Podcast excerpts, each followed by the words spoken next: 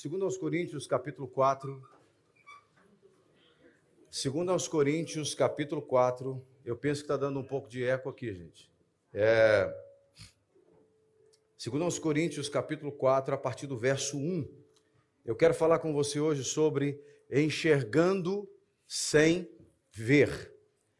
Enxergando sem ver. Alguém pode perguntar, mas isso é possível? Enxergar e não ver, é, tem muita gente que tem uma visão que consegue decifrar, consegue enxergar, identificar, mas a pessoa não tem a capacidade de é, entender aquilo que está vendo, não é? Então, nós queremos enxergar e ver, e ver o que está diante daquilo que estamos enxergando, não é? Então, em 2 Coríntios, no capítulo 4, do verso 1 ao 18, nós vamos ler verso a verso. O texto diz: Por isso, tendo este ministério, segundo a misericórdia que nos foi dada, não desanimamos.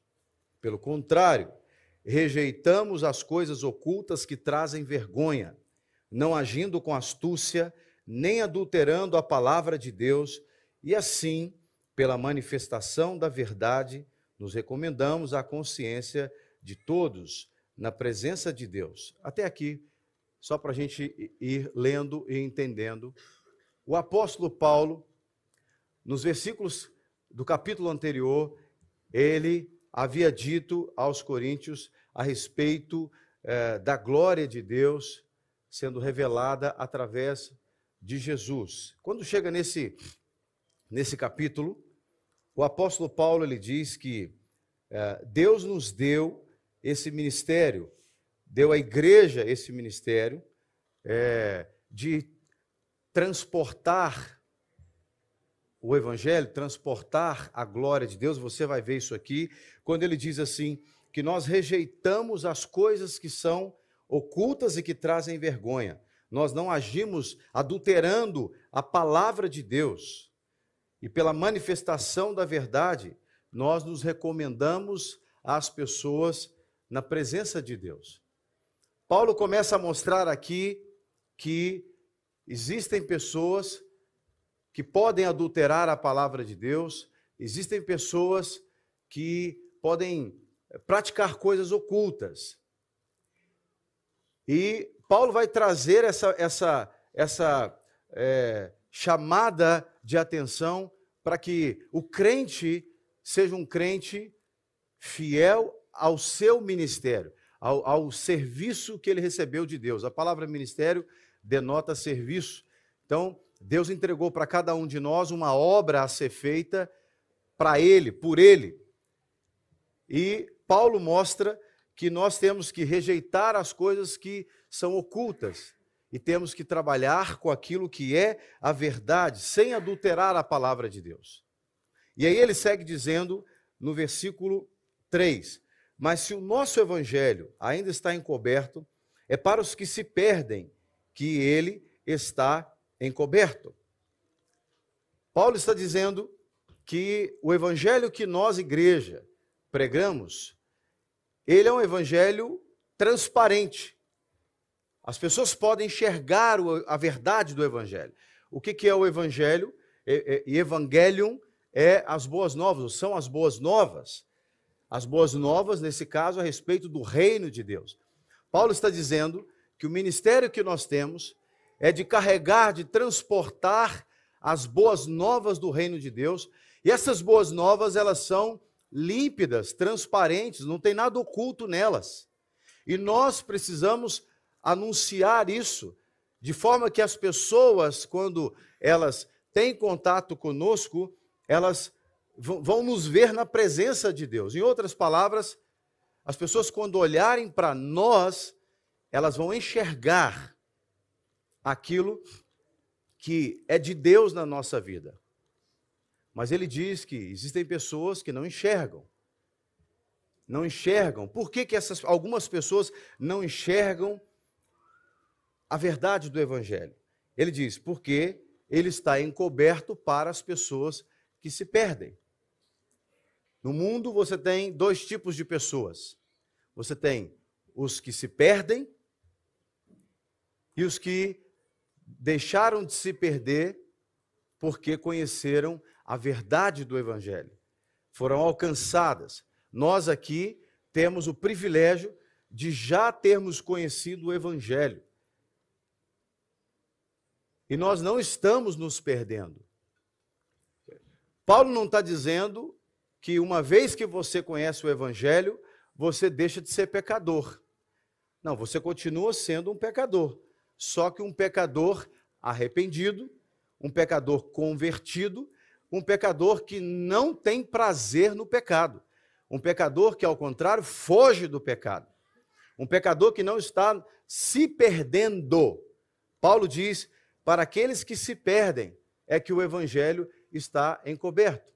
Jesus não morreu na cruz do Calvário para que eu e você nos perdêssemos. Jesus morreu na cruz do Calvário para que nós pudéssemos ser alcançados para a vida eterna, a salvação eterna. Mas existem pessoas que enxergam, mas não veem essa verdade. Existem pessoas que enxergam, mas não conseguem entender essa verdade. Por quê? Porque estão na perdição. E Paulo segue dizendo, no verso 4, que o Deus nos quais, o Deus deste mundo, cegou o entendimento dos descrentes, para que não lhes resplandeça a luz do evangelho da glória de Cristo, a, o qual é a imagem de Deus. Então vamos lá. O apóstolo Paulo disse que se o nosso evangelho está encoberto, está sem entendimento, é porque há pessoas nesse, que recebem esse evangelho que ainda estão cegas pelo inimigo.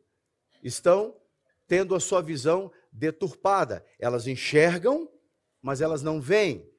Elas enxergam, mas elas não decifram, elas não entendem. Paulo diz que o Deus deste mundo cegou o entendimento. O verbo cegar aqui é o verbo é, tufuló. Tufuló, no, no grego, significa exatamente isso: cegar, tornar cego, seja fisicamente ou mentalmente.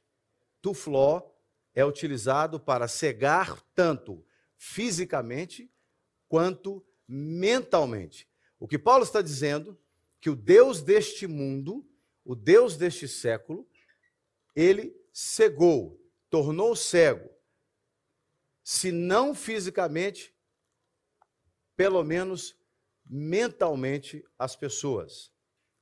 Eu e você vivemos cercados na sociedade por muitas pessoas que ainda não enxergaram a luz, a verdade do Evangelho. A palavra que Paulo usa aqui para é, entendimento, depois eu, vou, eu, eu digo a respeito da luz, quando ele diz: O Deus deste mundo cegou o entendimento. A palavra entendimento aqui é a palavra noemá.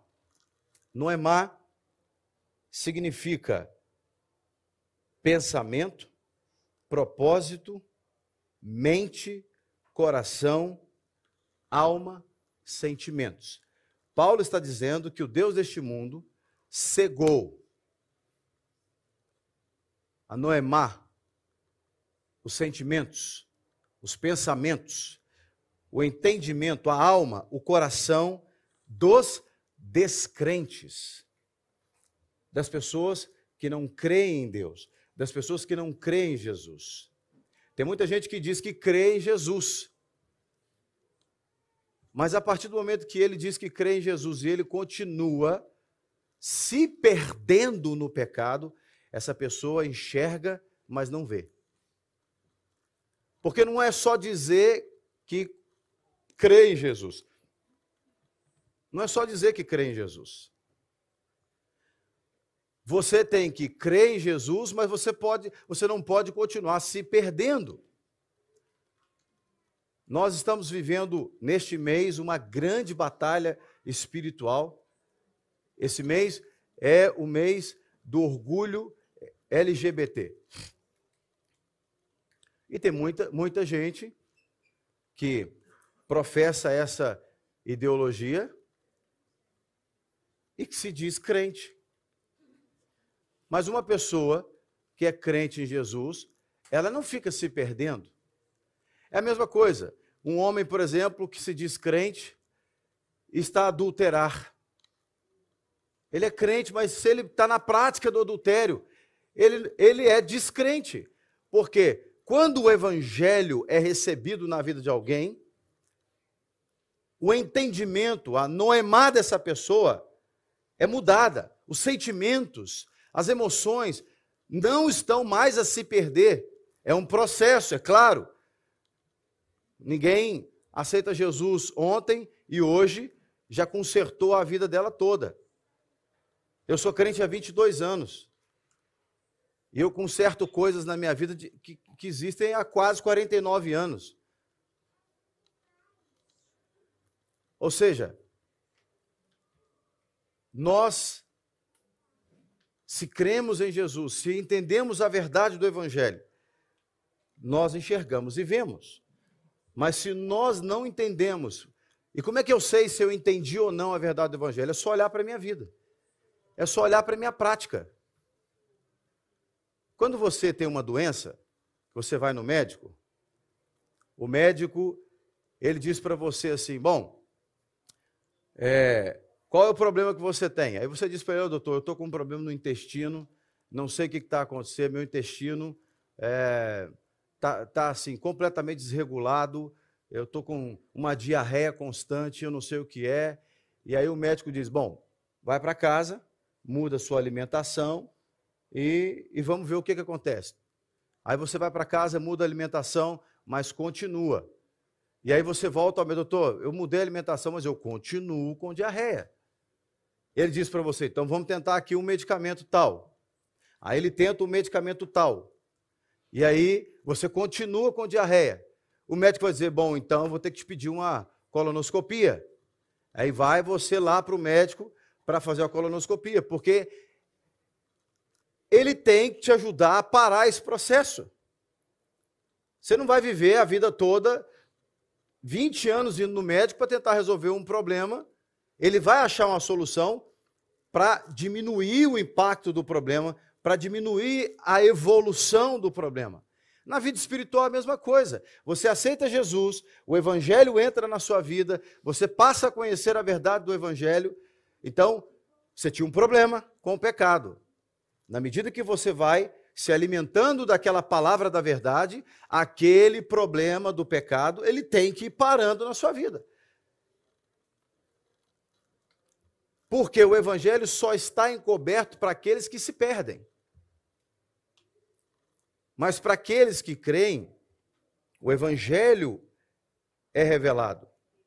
E ele diz que o príncipe, o Deus deste mundo, cegou o entendimento dos descrentes, para que não lhes resplandeça a luz do evangelho da glória de Cristo. A palavra luz aqui é a palavra fotismos, ou fotismos, que significa iluminação. Aqui não é luz de, de lâmpada, não é, é uma luz é, é, é, uma, uma, uma radiância. Aqui é iluminação. Ele está dizendo que o príncipe, o Deus deste mundo, cegou o entendimento das pessoas para que não lhes resplandeça a iluminação do Evangelho de Cristo. Iluminação. Iluminação é clareamento, é entendimento. Tem gente que enxerga, mas não vê. Por quê? Porque não tem clareação, ou clareamento, iluminação. Se não tem iluminação, você enxerga, mas não vê. Por exemplo, quando você está no seu quarto à noite, tudo escuro, você acorda e abre os olhos. Não tem lâmpada acesa, você enxerga. Você não ficou cego enquanto você está dormindo, você não fica cego. Só não tem luz acesa no quarto. Mas se você acender Sabe aquelas luzinhas vermelhas de algum aparelho que tem lá no seu quarto? Aquela luzinha vermelha é o suficiente, aquela coisinha assim, um, um pontozinho de LED é o suficiente para iluminar, te dar a direção, por quê? Os seus olhos serão atraídos para onde há iluminação. Tem gente que enxerga, mas não vê. Porque a iluminação do Evangelho de Cristo, a iluminação da verdade, das boas novas do reino de Deus, não chegou ainda para essa pessoa. Agora, ele continua dizendo, no verso 5: Porque não pregamos a nós mesmos, mas a Jesus Cristo como Senhor e a nós mesmos como servos de vocês por causa de Jesus. Paulo está dizendo: It's not about me, it's about Jesus. Não tem nada a ver comigo, tem a ver com Jesus. Paulo está dizendo: nós que já fomos iluminados, iluminados a respeito de quê? Iluminados a respeito de Jesus, do Evangelho de Jesus. A gente não prega a gente mesmo. Vou pegar o exemplo que eu citei agora há pouco desse mês. Esse mês do orgulho, eh, do orgulho gay. Toda vez que um crente vai falar com alguém que defende a ideologia de gênero, essa pessoa acha que nós estamos dando a nossa opinião. Não é a nossa opinião. Nós não pregamos a nós mesmos. Nós pregamos a Jesus. Nós não temos problema nenhum com ninguém. Não tem problema nenhum em amar o pecador. Nós amamos todos os pecadores. Eu sou pecador e me sinto amado. Eu sou um pecador. Eu me sinto amado. Eu me sinto amado por Jesus, me sinto amado por muitas pessoas. E eu não fico chateado quando algum irmão me repreende por causa do meu pecado.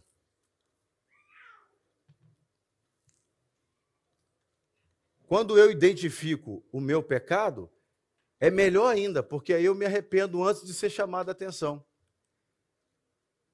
Agora, se eu precisar ser chamado a atenção, não tem problema.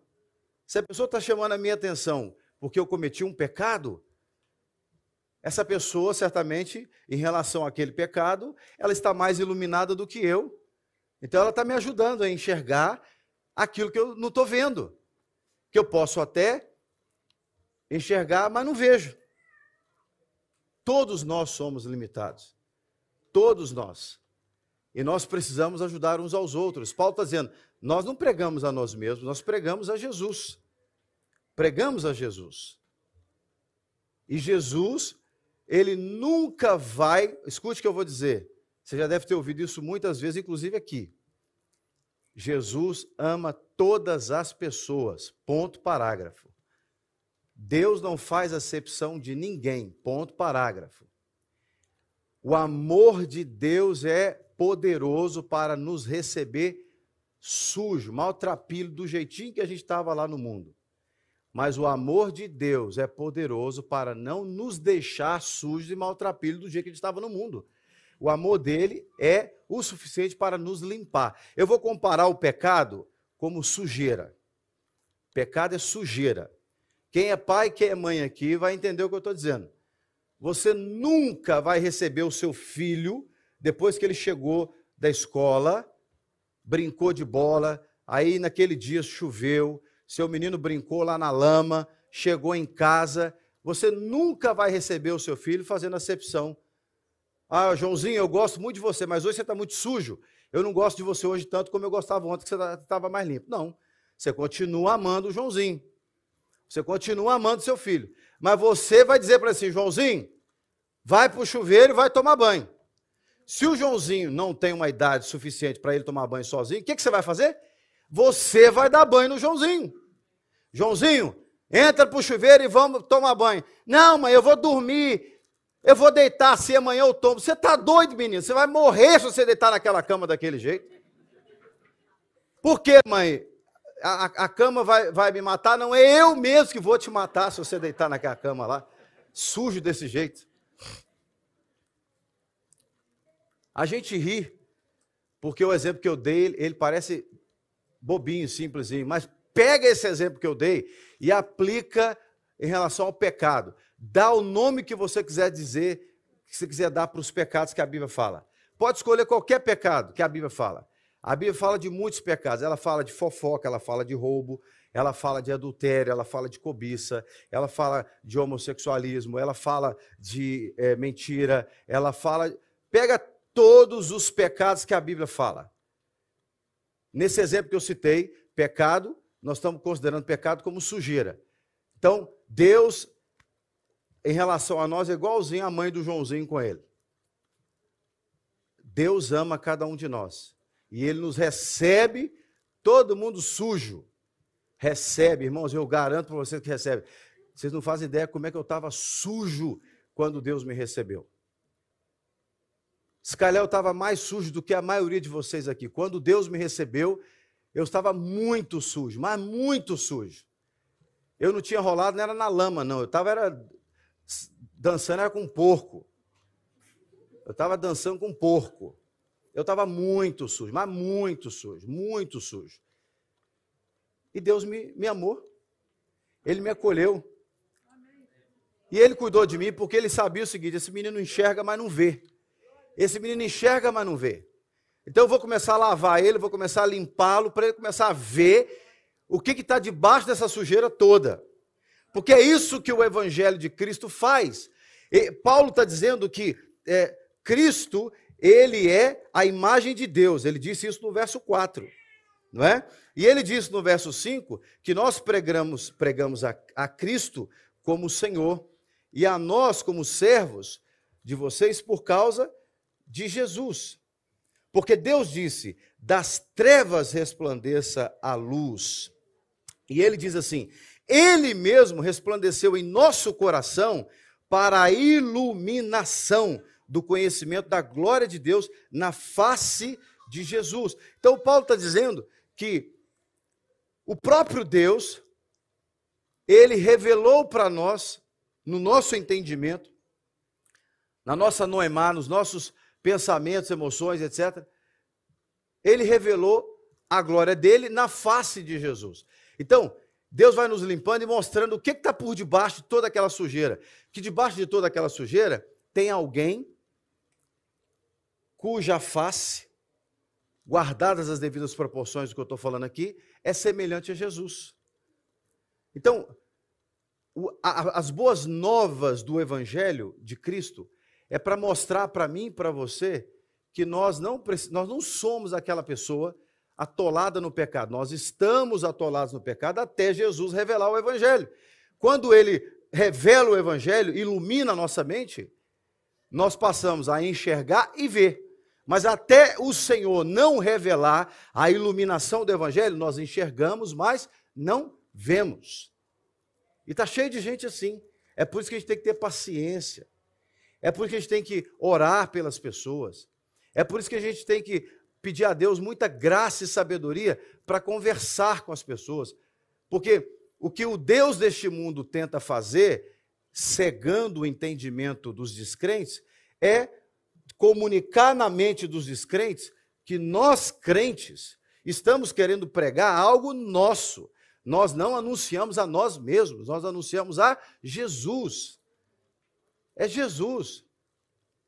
É Jesus que nós pregamos. Nós não pregamos a, a, a, o dogma da Igreja Batista da Lagoinha. Nós não pregamos o dogma desse ou daquele líder. Nós pregamos o Evangelho de Jesus Cristo, que é a revelação da imagem de Deus. Porque foi o próprio Deus que disse: das trevas resplandeça a luz. Você lembra que desde a criação Deus diz que a terra era sem forma e vazia. E Deus disse: haja luz. Não tinha luz. Das trevas Deus brotou a luz. Haja luz. E quando Deus disse haja luz, houve não só a luz natural do sol, da lua, mas houve também a iluminação da verdade de Deus, da glória de Deus. Deus criou o ser humano. E o ser humano pôde se relacionar com Deus, porque Deus iluminou a mente do ser humano. Deus iluminou. É por isso que ocultismo é do diabo. Ocultismo é do inferno. Porque Satanás, o diabo, ele trabalha no oculto. Deus trabalha na luz. O diabo trabalha escondendo, camuflando, inventando, sabe como? Colocando máscaras. Deus trabalha revelando a face dele em Jesus Cristo. Deus, o Criador, revelou ele mesmo na face de Jesus. Por isso que Jesus disse para Tomé: Quem vê a mim, para Filipe, quem vê a mim, vê o Pai. Quem vê a mim, vê o Pai. Então, quando o texto diz, porque Deus que disse das trevas, a palavra trevas aqui no grego é escotos, ou escotós, que significa escuridão, mas pode ser física ou moral. Escotós é uma escuridão física ou moral. Trevas. Então, uma pessoa que vive uma vida moralmente desalinhada com a palavra de Deus, essa pessoa está no escotós, na escuridão, nas trevas. Por isso é que precisa da iluminação do Evangelho. Ah, mas tem uma linha teológica que crê assim, tem outra linha teológica. Meu Deus do céu, só existe uma linha teológica que conta a linha que Deus traçou. Ponto. Os homens ficam inventando linha teológica para lá, linha teológica para cá, e é por isso que saiu esse monte de religião. E o Deus deste mundo cega o entendimento daqueles que são descrentes, descrentes em Deus. Porque veja, irmãos, toda religião que surge, toda ideologia que surge, ela vai sempre ter a Bíblia como base mas é sempre alguém dando a sua opinião. É sempre alguém. Toda religião que existe é sempre alguém dando a sua opinião em cima da Bíblia. Deus não está pedindo a minha opinião, nem a sua opinião. Deus diz que é daquele jeito, pronto, acabou. Ele não está pedindo a opinião de ninguém. Nós só precisamos ler a Bíblia. E o que, que a Bíblia diz é o que nós temos que colocar em prática. Ah, não, mas a Bíblia, alguém, eu já ouvi essa frase, N vezes. Não, mas a Bíblia, ela tem muitas interpretações. Não, a Bíblia só tem uma interpretação. Quando eu recebi uma carta muito carinhosa do nosso irmão, o Manu. Manu é um francês. Faz assim, Manu. Manu, raise your hand. Your hand. Uh, o Manu é um francês que tem vindo à igreja. E ontem ele me entregou uma carta muito carinhosa, muito carinhosa. Dentro de tudo que a gente tem conversado, ele entregou uma carta, e eu vou pedir licença a ele para citar uma parte da carta, mais ou menos assim, que ele disse: Eu quero agradecer a você, porque houve um dia que você me aconselhou, olhando os meus olhos, você disse mais ou menos assim, eu não vou dar detalhes da carta, mas disse mais ou menos assim: Você é, disse que Deus tinha que ser o centro da minha vida. Naquele dia eu não entendia, mas hoje eu entendo. Ele pagou um almoço gostoso para mim ontem, irmão, só porque eu falei a verdade. Só porque eu falei a verdade para ele.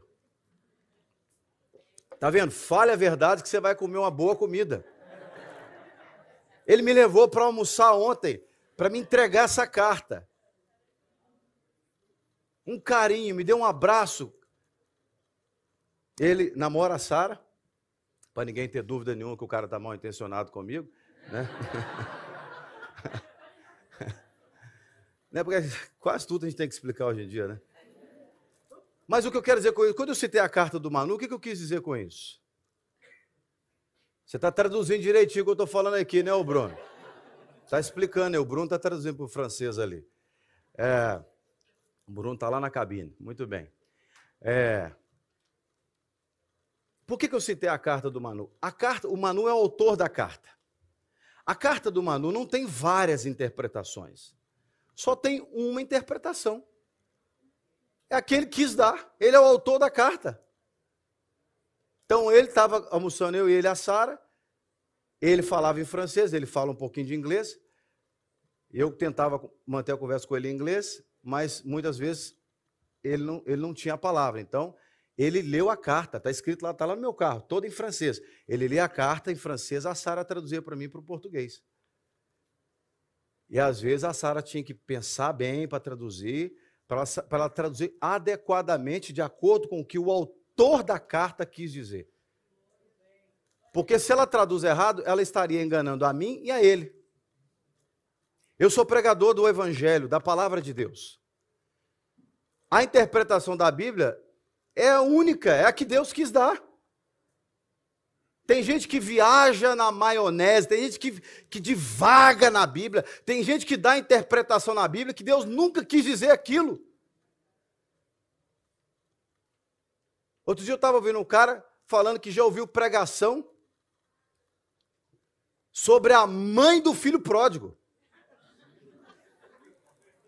O cara preparou a pregação sobre a mãe do filho pródigo que nem aparece na Bíblia. A mulher não aparece na Bíblia, o cara fez uma pregação em cima da mãe do filho pródigo. Na cena do filho pródigo aparece o pai, o, o, o cara que sai de casa e o irmão mais velho. Da família, só que os três. Pois tem pastor que consegue pregar sobre a mãe do filho pródigo. Ou seja, a Bíblia, quem dá a interpretação para a Bíblia não sou eu, é Deus. Agora, o meu papel é orar, é jejuar. Olha que coisa linda, vou usar o Manu de novo como testemunho. O Manu falou: Eu comecei a ler a Bíblia, pastor. Eu fiz jejum de três dias, lendo a Bíblia. Ninguém mandou ele jejuar, lendo a Bíblia lendo a Bíblia, porque Deus, o autor da Bíblia, é o mais interessado em iluminar o nosso entendimento, iluminar as nossas emoções, iluminar a nossa mente, para que a gente enxergue e veja. Agora você imagina se eu fosse um cara que quisesse ficar bem com todo mundo e eu traduzisse a Bíblia de acordo com o que eu achasse que fosse conveniente para cada caso. Bom, esse irmão que chegou, ele está dizendo para mim aqui que ele trata a mulher dele com rispidez, ele é meio agressivo com ela, até traiu a mulher, de vez em quando ele trai, mas ele dá um dízimo alto, então deixa eu pensar como é que eu posso traduzir aqui a Bíblia melhor para ele. Isso é safadeza. Paulo disse lá no início para nós: nós não manipulamos, não mudamos a palavra de Deus, nós não adulteramos a palavra de Deus. Ele disse isso aqui para nós, no verso 2. Nós pregamos a Jesus. Ponto, parágrafo. Ah, mas tem que pegar leve, tem que pegar leve, porque senão as pessoas se ofendem e vão sair da igreja. Que saiam, que saiam, se não querem crer. Porque eu não sou chamado para encher banco de igreja. Eu sou chamado para pregar o evangelho, a verdade, para que Jesus convença pelo Espírito Santo as pessoas. Mas eu tenho que falar a verdade, eu tenho que falar o que a Bíblia diz. Ah, mas tem hora que ofende. Uai, se a pessoa ficou ofendida, então é porque ela deve estar fazendo alguma coisa contrária ao que está dizendo ali. Quando Deus falou para mim que eu era um adúltero, eu não fiquei ofendido, não, porque eu era mesmo. Se alguém te chamar de feio, meu irmão, antes de tirar qualquer conclusão, olhe no espelho. Não diz assim, ah, eu acho que eu não sou feio. Não, o que você acha não interessa. É o, tem que ser o que é. Olha no espelho. Olha no espelho. Ah, não, mas eu, eu, eu me acho. Não, então você pega um padrão de beleza mais ou menos adequado e, e compara. E compara. Ah, não, eu acho que eu sou esbelto. Imagina eu, Jean, eu, Jean, dizendo assim, não, eu, eu tenho um porte físico. Olha para mim, eu acho. Eu acho que eu. Olha aí, olha aí, meu. Deixa eu ficar aqui de lado. Eu, olha aí. Eu sou atleta. Eu me sinto atleta hoje. Estou me sentindo um atleta, olha. Isso aqui, isso aqui é músculo invertido. Mas está assim porque eu tirei a vesícula culpa da vesícula. Ou seja, eu acho que é assim, eu me sinto assim. Você pode sentir, achar o que você quiser. Mas Deus não vai mudar o que ele diz por aquilo que você acha, por aquilo que você sente, por aquilo que você pensa. Ninguém está proibindo ninguém de, de pecar do jeito que quiser pecar. O camarada disse: Ah, eu, eu sou um cara nervoso, eu não levo desaforo para casa. Mexeu comigo, bateu, levou. Meu amigo, tudo bem, você acha que é assim? Continue vivendo assim.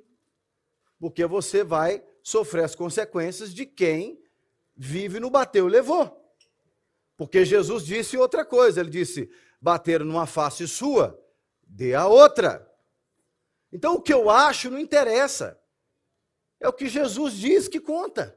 Porque Jesus, ele é a imagem de Deus e Jesus, ele veio trazer as boas novas, o evangelho da glória de Deus. Então, se eu quero viver uma vida alinhada com aquilo que Jesus está dizendo, eu preciso permitir aceitar a iluminação do evangelho.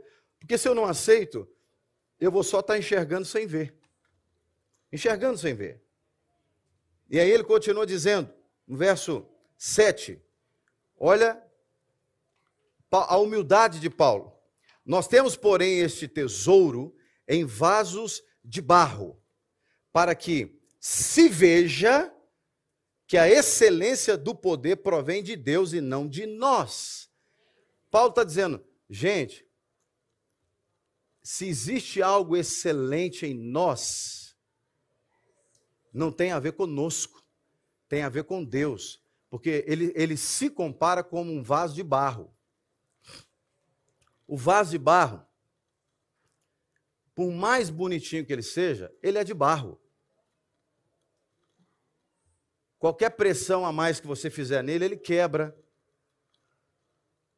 Ele se desfaz. Ele é de barro. Ele é de barro. Paulo está dizendo: eu sou alguém perecível. Se existe algo excelente em mim, vem de Deus. Se existe algo que toca a vida das pessoas de forma excelente, não tem nada a ver comigo. Eu sou apenas um vaso de barro tem a ver com Deus, porque o poder vem de Deus. Então você não tem que se preocupar em como fazer, do jeito que você vai fazer, apresentar o Evangelho. Você só tem que deixar o Espírito Santo iluminar você com o Evangelho e você falar o que tem que ser dito viver de acordo com o que tem que ser ensinado. E Paulo, ele vai mostrar que nós somos mesmo limitados. Quando ele fala do, do vaso de barro, ele está falando da limitação humana.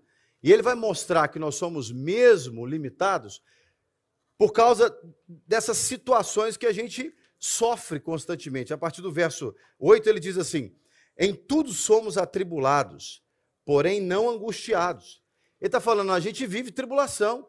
Ele está querendo dizer o seguinte: para provar que não tem a ver conosco, que é com Deus, né?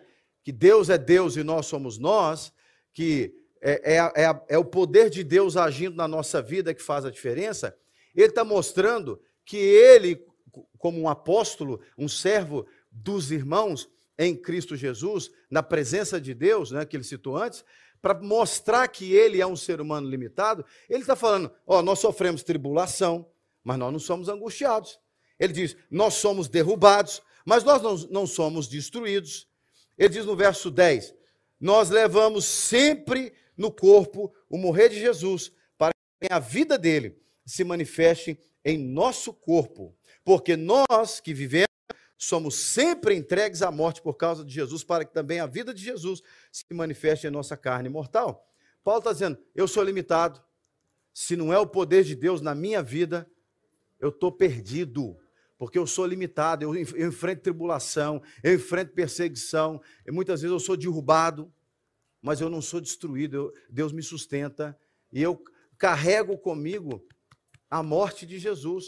Ou seja, eu estou crucificado com Jesus. Eu estou debaixo da cruz de Cristo. Quando ele fala, eu estou levando a morte de Jesus para que eu carregue a vida dele também no meu corpo, não é?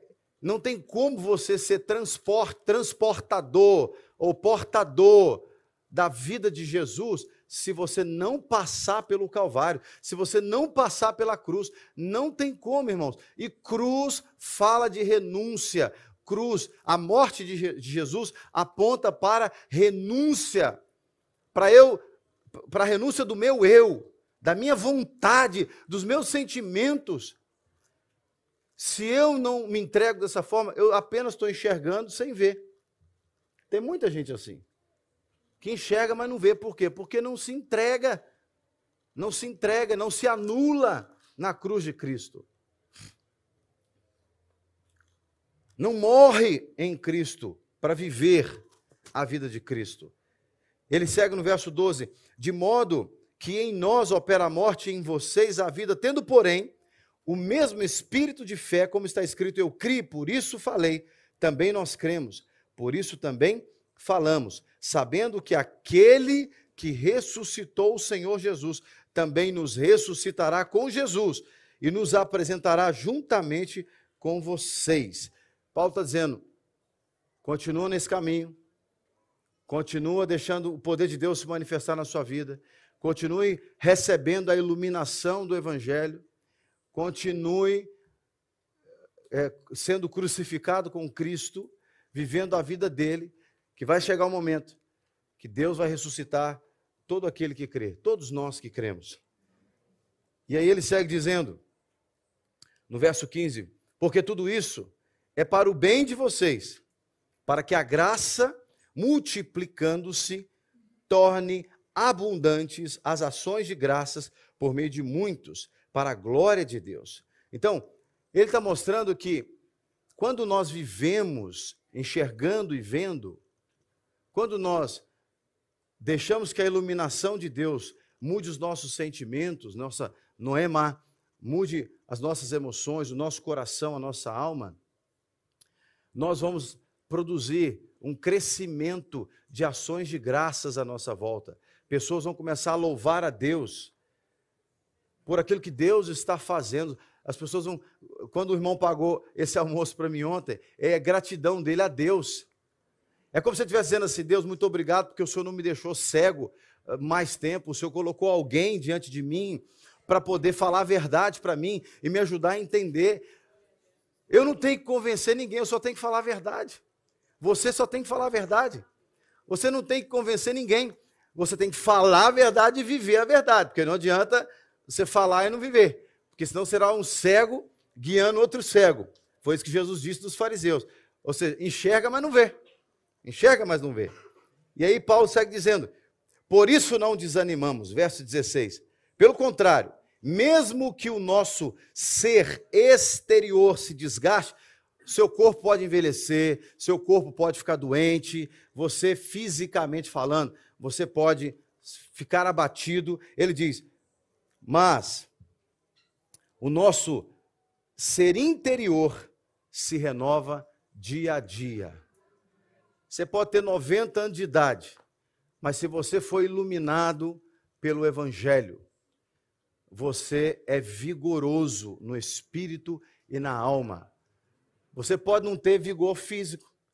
Pode estar lá o, caquinho, né? Está lá um caquinho, velhinho, 100 anos de idade. Mas se você crê em Jesus, de você, se você vive a vida dele, de você vai brotar rios de águas vivas, vai brotar tamanha iluminação que vai alcançar tantas outras pessoas à sua volta. E ele diz no verso 17: Porque a nossa leve e momentânea tribulação produz para nós um eterno peso de glória, acima de toda comparação. Paulo está dizendo que tudo que nós vivemos na terra, toda a tribulação que você vive na terra, ela é leve, ela é momentânea. A gente não vai viver atribulado a vida toda, irmãos. Isso vai passar. Toda a tribulação que você está vivendo vai passar. Sabe quando é que vai terminar? Quando você morrer aqui na terra. Quando você morrer, passa. Aguenta, porque vai passar. Se você quiser que passa rápido, você fala com Deus, Deus, chama minha senha mais rápida. Né? Chama minha senha. Mas Paulo está dizendo, é leve. Essa tribulação é leve, é momentânea. E ela não se compara com o peso eterno da glória, de glória. Qualquer batalha que você enfrentar aqui por Jesus, qualquer dificuldade que você enfrentar na terra, por ser crente no Senhor Jesus, suporta, porque é leve e passageiro. E isso não se compara com o eterno peso de glória que nós vamos desfrutar diante do Senhor eternamente. Você pode ficar de pé, por favor? Ele conclui dizendo no versículo 18: Na medida em que não olhamos para as coisas que se veem, para as que não se veem, mas para as que não se veem, porque as coisas que se veem são temporais, mas as que não se veem são eternas. Escute, Paulo está dizendo que os meus olhos não podem ficar fitos, colocados apenas nas coisas temporais, mas eu tenho que olhar para as coisas que são eternas. Ele está dizendo, vou repetir, na medida em que não olhamos para as coisas que se veem, mas para as que não se veem, porque as coisas que se veem são temporais, mas as que não se veem são eternas. Tem pessoas que enxergam, mas não veem. Um homem e uma mulher de Deus, fiel ao Senhor e que luta para viver a sua vida de acordo com a palavra do Senhor, essa pessoa ela enxerga e ela vê além do que o natural mostra. Ela vê aquilo que é eterno. Ela não vê algo apenas temporal, momentâneo. Eu e você, nós não andamos por aquilo que nós vemos aqui. Nós somos guiados pela fé, e a fé que o Senhor nos dá nos permite enxergar lá na frente. Seja qual for a luta que você esteja passando agora, a dificuldade, enxergue além dela. Enxergue além dela. Você está passando uma dificuldade agora, uma tribulação, isso é leve, é momentâneo. Aí você pode dizer para mim assim: leve, Jean, você está dizendo isso porque você não sabe o que eu estou vivendo. Irmão, eu não preciso saber o que você está vivendo para te dizer isso. Eu só preciso ler na Bíblia e acreditar no que a Bíblia está dizendo. A Bíblia está dizendo isso. Então você tem que deixar o Espírito Santo iluminar a sua mente para que você possa agir assim. Tem muito crente sofrendo além do normal, além da conta. A Bíblia, hora alguma, diz que a vida cristã não tem sofrimento. Hora alguma, a Bíblia diz que a vida cristã não tem sofrimento. Muito pelo contrário. Diz lá, Pedro, se eu não estou enganado, ele vai dizer assim: sofra como um cristão.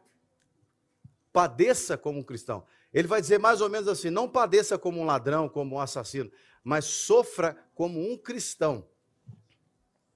Existe sofrimento na vida cristã. Mas olhe para esse sofrimento e enxergue e veja aquilo que é eterno, não aquilo que é temporal. Se você focar naquilo que é temporal, naquele problema pontual, você vai ficar parado ali. Tem uma história na Bíblia muito interessante que ilustra isso.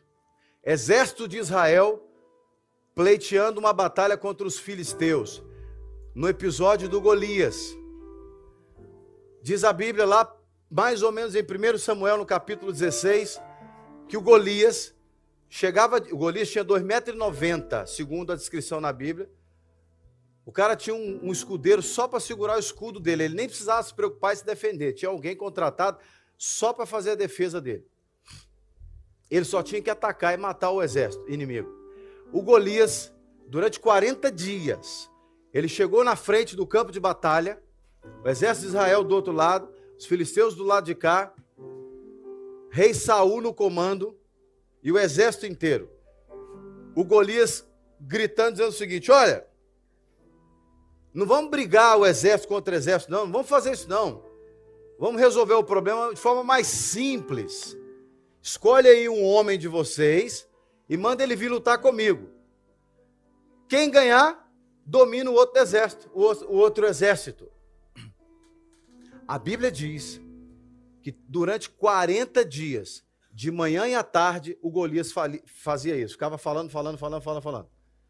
Mas a Bíblia diz que Saul e o exército de Israel temeu e tremeu. Temeu e tremeu durante 40 dias. Os caras ficaram presos num problema durante 40 dias, porque eles enxergavam, mas não viam. Eles enxergavam um gigante, blá, blá, blá, blá, blá, blá, blá, na frente deles, mas eles não viam que Deus poderia dar a eles a vitória em cima daquele gigante e do exército inteiro. Que, aliás, eles já tinham tido tantas outras vitórias contra tantos outros exércitos. Chegou ao ponto do rei dar uma recompensa para quem vencesse o Golias. E o Davi chega lá você conhece a história. O Davi chega lá e na hora que ele começa a ouvir o cara falando, falando, falando, o Davi enxergou e viu. Ele falou assim: "Quem que é esse incircunciso que está afrontando o Deus de Israel?" E aí ele chega, o cara falou: "Moleque, você vem brigar comigo? Por acaso eu sou um animal para você vir com um pedaço de pau e pedra contra mim?" O Davi falou com ele assim: Eu vou contra você em nome do Senhor.